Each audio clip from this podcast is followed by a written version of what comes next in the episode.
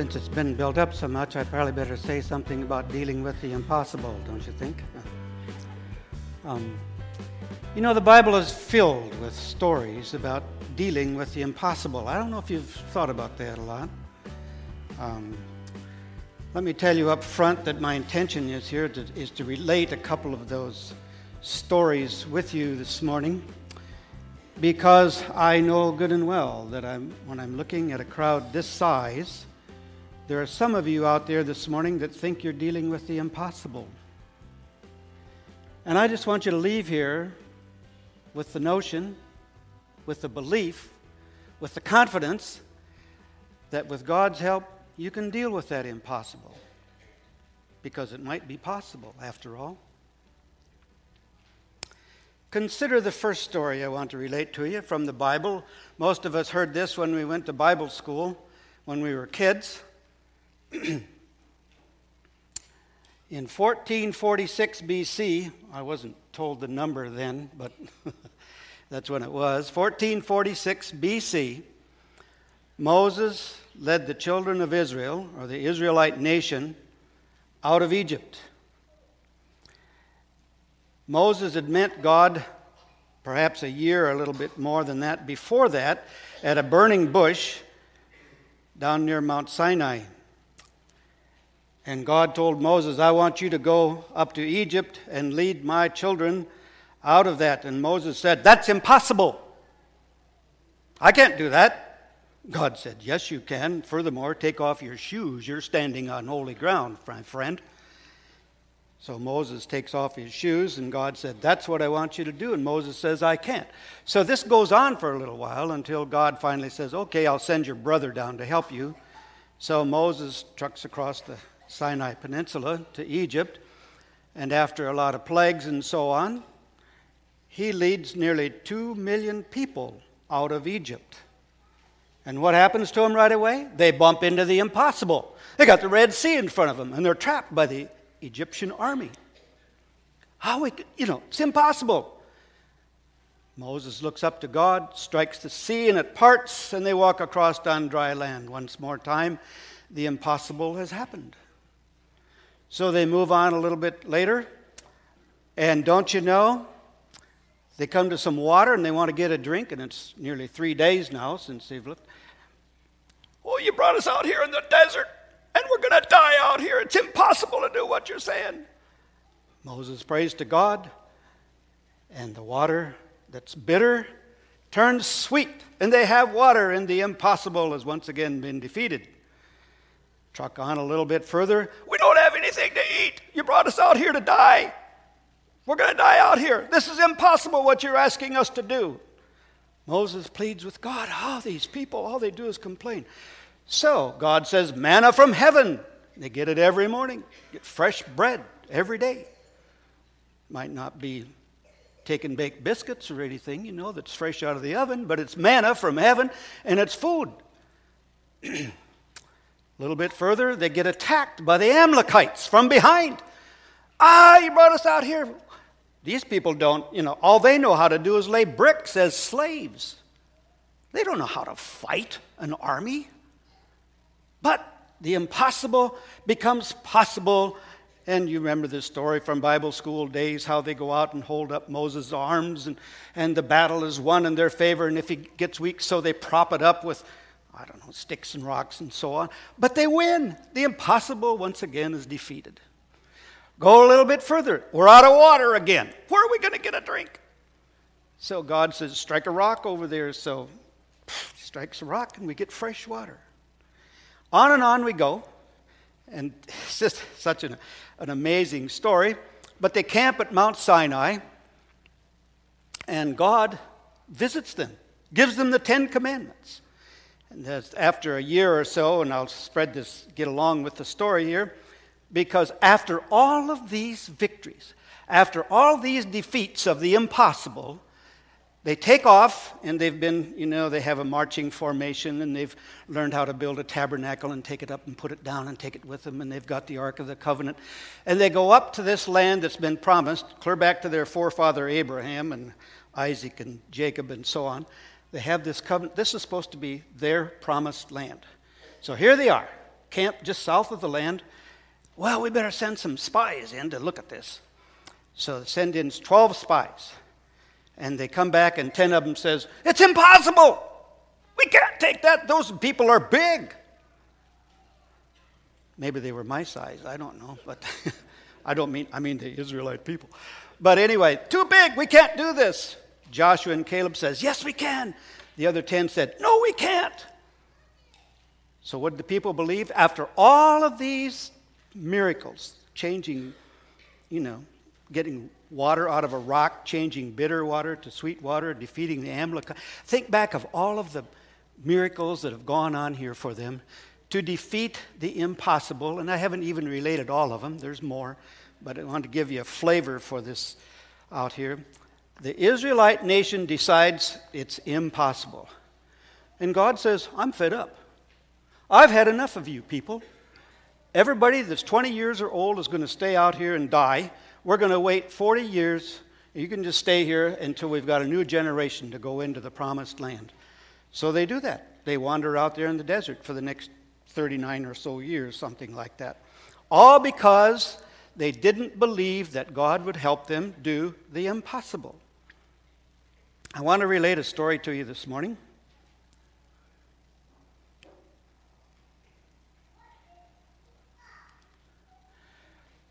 Feeding the 5,000. I want you to think a little bit about how that Old Testament story that I just picked out of there, I could have picked some others, by the way, about the impossible. But Jesus feeds 5,000, also a familiar story to us. In fact, it's the only miracle recorded in the New Testament in the four Gospels that all four Gospel writers recorded, except for the resurrection. Feeding of the 5,000 is the only one. I want to use John's example for, uh, for his write up. So if you'd like to turn to John chapter 6, I'll have the scripture on the screen there for you. But as we do this, I want you I want you to think about three things. Just because we think it's impossible doesn't necessarily mean that it is. That would be point number one, and I'll visit these later. But for those of you that like to take notes, I'll sit here a second because I see some doing that. Just because it seems to you like it's impossible doesn't mean that it really is. Secondly, if God is in it, if He's asking us to do the impossible, He'll give us the resources we need. Think about all those stories. I just, you know, those impossible situations that we are, and I know you know that story well enough to know God supplied manna from heaven, for example. If God is assigning you the impossible, He'll give you the resources to get it done. And thirdly, and this one might be kind of tough to handle, God may actually give you impossible situations for you to deal with. There may be various reasons why He does that, but it may be so impossible that for you, you have to depend on a miracle to get it done. And you watch what happens here in this feeding of the 5,000 because that actually happens. That's not something we like to think about that God may actually do that to us. But of course, he does it. If he does, he does it for his own good. And I'm going to relate a story to you at the end that uh, will, will tell you that I, I know an individual that that actually happened to. So, if you will, and those of you that like to follow along, um, turn to John chapter 6, starting with verse number 1. Sometime after this, I'll stop right there because John kind of does this in the first five chapters of John. He's been really careful to, to outline things progressing as he remembers them and as, he's, as, as they happened. And most of what he's written about is not included in the other three Gospels. The other three Gospels uh, that record the feeding of the 5,000 say that that what happens right here is that Jesus took his disciples because he just found out that John the Baptist had been killed and he wanted to get away for a little while. So, the other three Gospels, if, if that's correct, uh, John just says sometimes after this, but doesn't say it that way. Jesus crossed to the far shore of the Sea of Galilee, that is, the Sea of Tiberias. By the time John was writing his gospel, which was 25 or so years after Luke had finished his, um, that Sea of Tiberias that you see there, that was an emperor, a Roman emperor that the sea had been named after. Most of us just know it as the Sea of Galilee. John was just trying to make sure that everybody was talking from the, you know, we're talking about the same sea here. So let's look at where this is. I know this map could stand to be a little bit bigger, but you can uh, see the Sea of Galilee is right up there, and that's the Jordan River going down here. Um, oh, I got a, got a help pointer there. And the Dead Sea is right there. Somebody's helping me. Anyway, this feeding of the 5,000 happens on the north side of the Sea of Galilee. A town there, I don't, you probably can't read it, but it's called Bethsaida. Luke tells us that. John doesn't say it's Bethsaida. And incidentally, for those of you, um,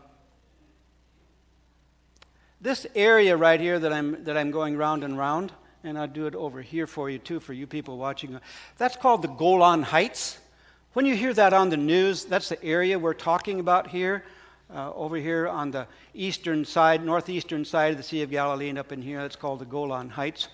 But when, it said, when John said they crossed over the sea, they crossed from Capernaum across the northern end of the northern tip of the Sea of Galilee, and it's probably, I looked it up, it can't be more than about five miles they're probably riding in some kind of a boat as a ferry system or something like that. You could also walk across there. That's also the Jordan River that is flowing into the Sea of Galilee.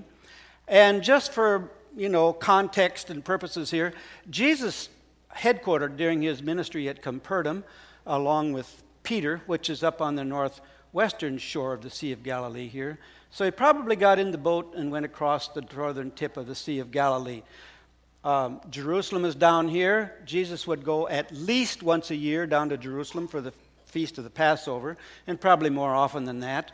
The normal way to travel was down the eastern side of the Jordan River, back in here across at Jericho, and go winding up the road uh, to Jericho to Jerusalem.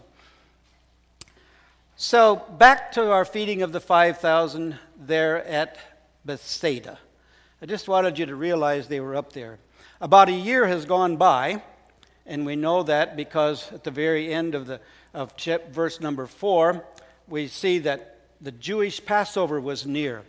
Jesus has been ministering in the Galilean area up there for, well, over around a year now, since he turned the water into wine. And, and um, a great crowd of people followed him because they saw the miraculous signs he had performed on the sick.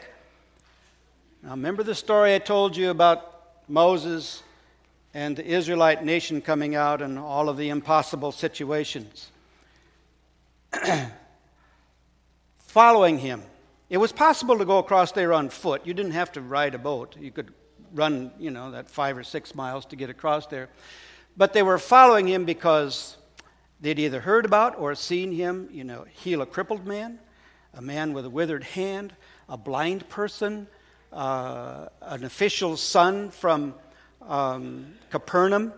Uh, I'm probably not thinking all of, all of them, but during that first year and in, around this, that Galilean area up there, he had performed quite a number of impossibilities, shall we say, miraculous signs.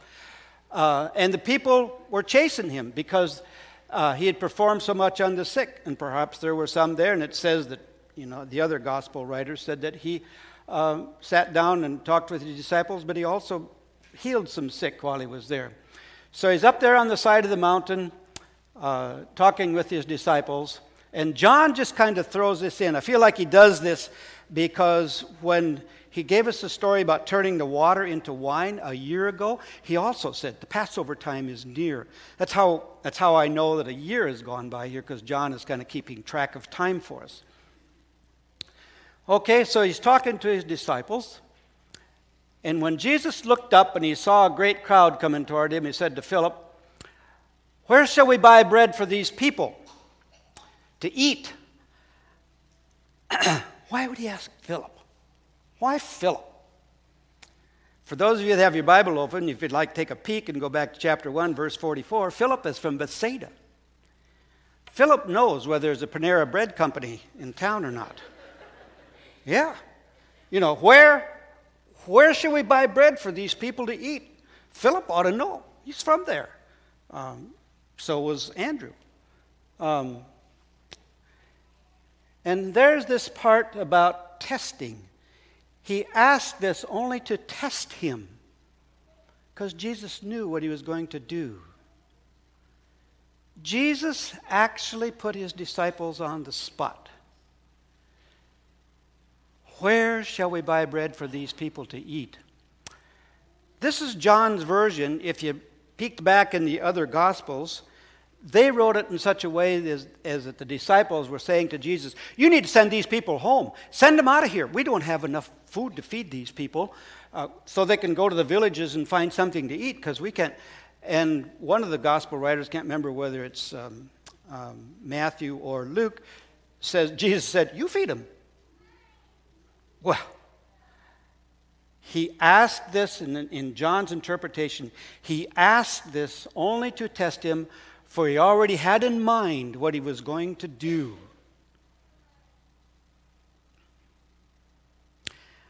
I find it comforting, I guess is the word, that if God decides to test me, he has in mind what he's going to do. I might not like the idea of being tested so much, but I can depend on God because he has in mind what he's trying to do with me.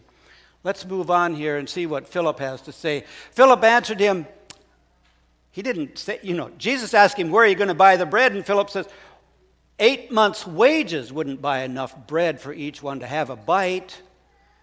He kind of sidesteps the question. He says, We don't even need to go to Panera Bread Company because we don't have enough money. Not only do we not know whether there's enough bread there, and Andrew, Simon Peter's brother, spoke up there's a boy here with five small barley loaves, emphasis on small and barley, come back to it in just a second, and two small fish. But how far will they go among so many people? Now, we haven't been told yet here by John. We already know that it's 5,000 people. The other gospel writers tell us 5,000 plus women and children. So we're talking about a lot of people here. You know, that's, we're, we're talking half of Huron. Grief on a mountainside. Eight months' wages won't buy enough bread for each one to have a bite. This is impossible. Philip has seen, here again I repeat, but he has seen all kinds of miracles, hasn't he? He's seen the withered hand. He's seen a leper healed. He's seen a woman with an issue of blood healed. There's, there's any number of miraculous signs during this first year, maybe a month plus a month or so, that, that we've been ministering in the Galilean area. And Philip doesn't even think of the idea that perhaps this is one of these situations where we could defeat the impossible. And Andrew joins right in with him, takes the easy way out. Well, there's a boy here. This, John's the only one that tells us there's a boy. The other gospel writers just says, we've got five loaves and two fishes. But John even goes to far as to say, five small take and bake biscuits, maybe? I don't know. small. Barley. There's an indication in barley whenever you you see that, and you go back to the Old Testament for it as well. Barley loaves were for people that were poor. If you had well to do, if you were well off in those days, you'd have wheat loaves. But he had barley loaves. And two small fish. I'm thinking bluegills. For you fishermen, um, how far will they go among so many? It's just impossible. We can't feed these people with this. Jesus said, Have the people sit down. Now, here's where I have a little fun. I don't know how many of you, I, I know some of you, get in front of people and you've tried to make them move from where they're sitting. or standing? You ever tried that? How, I'm just going to have a little fun here. How about if I ask the back two rows of this congregation to come up here and fill up these front rows? Are you coming? Do you see what I mean? But have the people sit down. You, this, that's, that's not possible. I've tried it. Do you remember when um, several years ago when Pastor Wolgamott was here, it used to kind of amuse me just a little bit. We'd come for Sunday night Bible study. And people would come in and they'd be using up the back rows. So we got a little podium or a little something, and he kept making his way back until he would be standing uh, back there, maybe. Maybe it's about where Willard is sitting, something like that. Uh, somewhere in there, he used to stand to teach from, because that's where the people sat. He didn't want to come up here. And furthermore, if he'd have come up here and said, Would you folks join me up here so I don't have to feel like I'm shot? Do you see what I'm saying? I'm just saying that getting 5,000 people to sit down is really quite a task. Furthermore, the other Gospels tell us that, and Luke in particular tells us, he had them sit in groups of 50. Well, there's certainly people there that don't like each other and don't want to be in this group, so I don't know what they're going to do about that. Also, women and children did not sit with the men. So we've got groups of 50 and the men sat down, about 5,000 of them. I'm just saying, there's all kinds of impossibilities embedded in this story here. So he's got him sitting down, and there's plenty of grass. He's already told us it's the Passover season, so we know it's the spring of the year. So there's a place for him to sit. But I, I, I can't help, I have to pause. Can you picture 5,000, maybe, maybe 7,000, 8,000 with, men, with women and children? Can you picture that many people sitting on a mountainside? What an impossible task we've got sitting in front of us here. Jesus then took the loaves, gave thanks, and I think one of the other gospel writers says, took the loaves and the fish, could have held it here in his hand, gave thanks, and distributed to those who were seated as much as they wanted. He did the same with the fish. The other gospel writer says he distributed to the 12, and the 12 distributed. So I'm picturing each disciple, 12 of them, have 12 groups of 50 to serve. We've got quite an impossible task here. But he took the loaves, gave thanks. Matthew and Luke both say he looked up towards heaven and gave thanks. And then, according to the Gospel of Billy, he distributed Krispy Kreme donuts and walleye fillets fried in butter. Yes, God doesn't do anything halfway. He didn't feed them bluegills, He didn't feed them cold biscuits. If you think I'm stretching the story, look what he did when he changed the water to wine. People come to this, best wine they'd ever had. God doesn't, John just didn't tell us that part, that's all. so I'm imagining walleye fillets in butter going, because he did the same with the fish, passed them out like this, and when they had all had enough to eat, 5,000 men all had enough to eat. Gather up the pieces that are left over, let nothing be wasted. There's probably a lesson in there, again, about not wasting. I don't, it sounds like a lot, but when you think about, so they gathered them and filled 12 baskets, that's a basket for each disciple. John also doesn't tell us where he got the baskets. Did they just come with the fish and the bread? I, don't know. He doesn't tell us. He tells us that they picked up 12 baskets worth of pieces of the barley loaves left over by those who had eaten. I guess when they picked them up, the bread went back from Krispy Kreme to barley loaves. But, but anyway, gather up the pieces. So 12 baskets. If I do 12, and I've got groups of 50, if you can, you can do this math with me, you've got 12, and each one does 12. Um, That's 144, and there's 50 each. You come up with around 7,200 people. You get into the ballpark of what kind of an impossible task we just did here.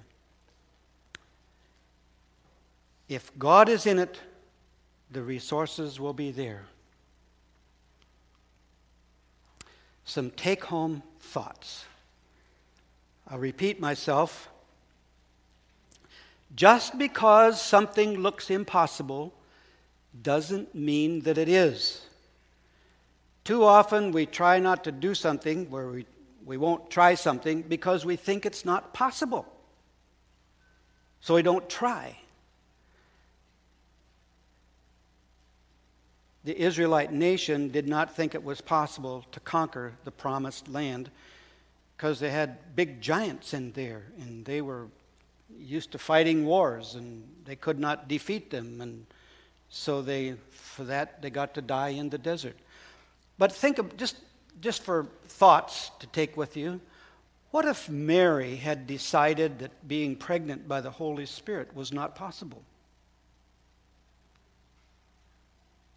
what if david had thought that slaying a giant with all he had was a slingshot and some stones was not possible just because something looks impossible doesn't mean it is. If God is in it, and if it's God's will to do it, there'll be a way to get it done. And I'm here to say this morning when you read, when you read this book, you're going to read lots of impossible situations, and those impossible situations are all answered by God. It's His will, and there's a way to get it done.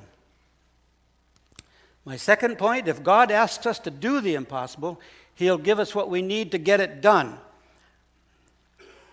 Yeah, we, that's kind of, we're kind of pushing the envelope here a little bit, aren't we? But that's the story in the Bible. And certainly the story of the feeding of the 5,000 is the same. Uh, it was God's will to accomplishment, to accomplishment, and we got the resources to do it, and He'll give us what we need. Now, there's a part here that I want you to notice to achieve his purposes. I was talking to a man yesterday, and we got to discussing this just a little bit. So often, when we pray and when we're asking God to do the impossible for us, it's for us, isn't it? I've even caught myself not considering is this is this what I'm asking for God's will? Oh, I want it really bad. I've, I've heard someone, and maybe if I said that person's name, it's not somebody from around here, but it's a well known person, say, God gave me what I wanted. Ooh, I just kind of wiggle around inside and maybe outside too when I hear that because I'm, you know, if what I wanted is God's will, that's great. But if what I wanted is outside of God's will, now what are you going to do? Can you say, God gave me what I wanted? I just, I'm just saying, I feel like when we're dealing with the impossible, we need to square ourselves up with God's will for our, our life. I'm, I'm hoping you know what I mean by that. Because so many times we hear about people, well, God didn't answer my prayer. And I won't, I, I'm one that won't say, well, was it God's will for your life? Because I, you know, I don't know if that person's ready to go there with that idea. But if it's not achieving His purpose, maybe it's not something that you'll find the resources for. Maybe we need to look at a new purpose. Which leads me to my third point.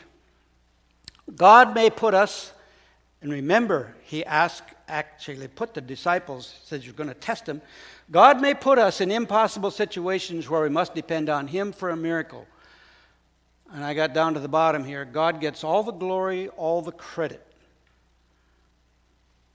I'm still thinking about this lady who does a great, it's a great Christian belief testimony, if you will. But when it ends up with God gave me what I wanted, hmm, I want to have a visit with her. I want to tell you a story that goes along with this, and this is, this is a true story. Some of you won't, but some of you will, remember a man named Hugh Sheffield.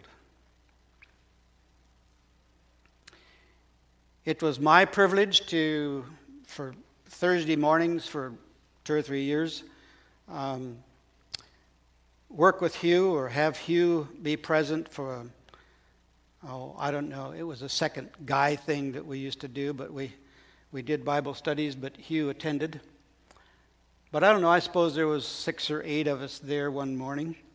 And how we got into this subject, I don't know. But Hugh Sheffield, just let me give you a background for, the, for those of you that Hugh, is, Hugh and Marilyn have already moved away. They live in St. Joseph, Missouri now. but I wanted to relate this because Hugh related it to us. And, and I know, I didn't even ask him if I could do this uh, because I know he would want me to if I asked him. He was so positive about it. But Hugh did a 20 year military career. We found out we had some things in common there. He was Navy and I were Air Force, but we both spent some time in the Pentagon, and it was kind of interesting to compare where he worked and where I worked and so on, and how you get to work, and that's neither here nor there. But after he, after he did his military career, he went to seminary and became a pastor at a church in California.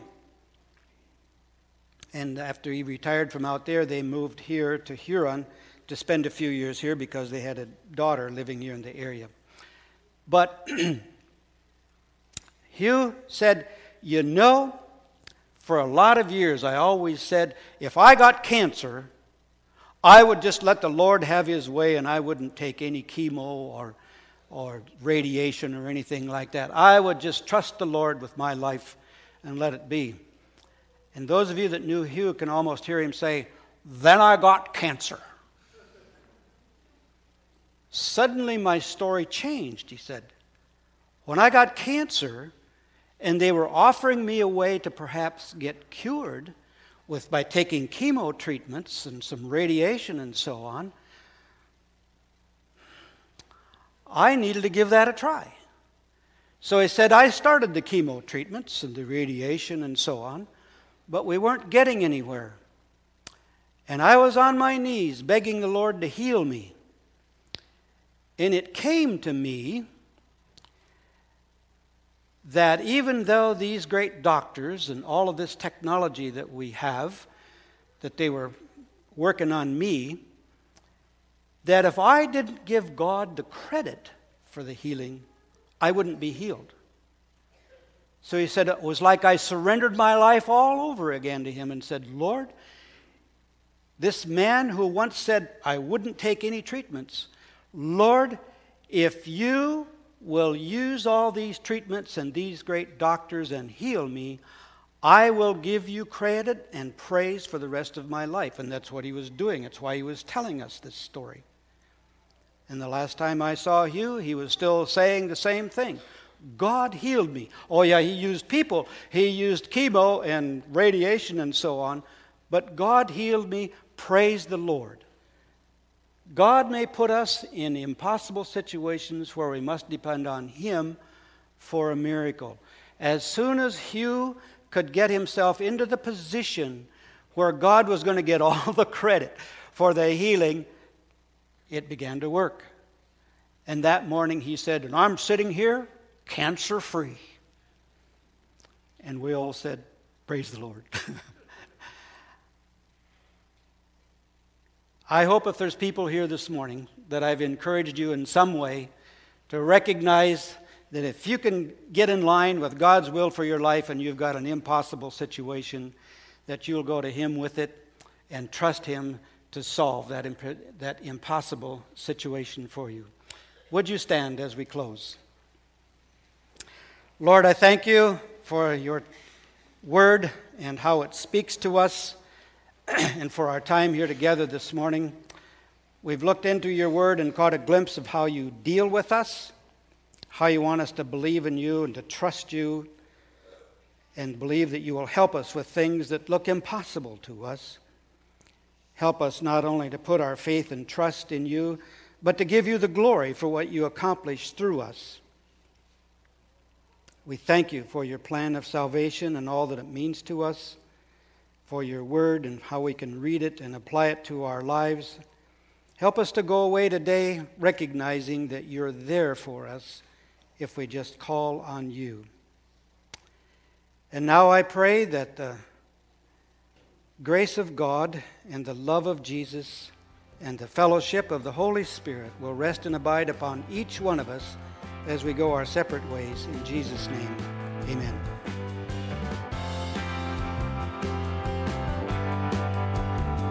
We hope you've enjoyed today's message.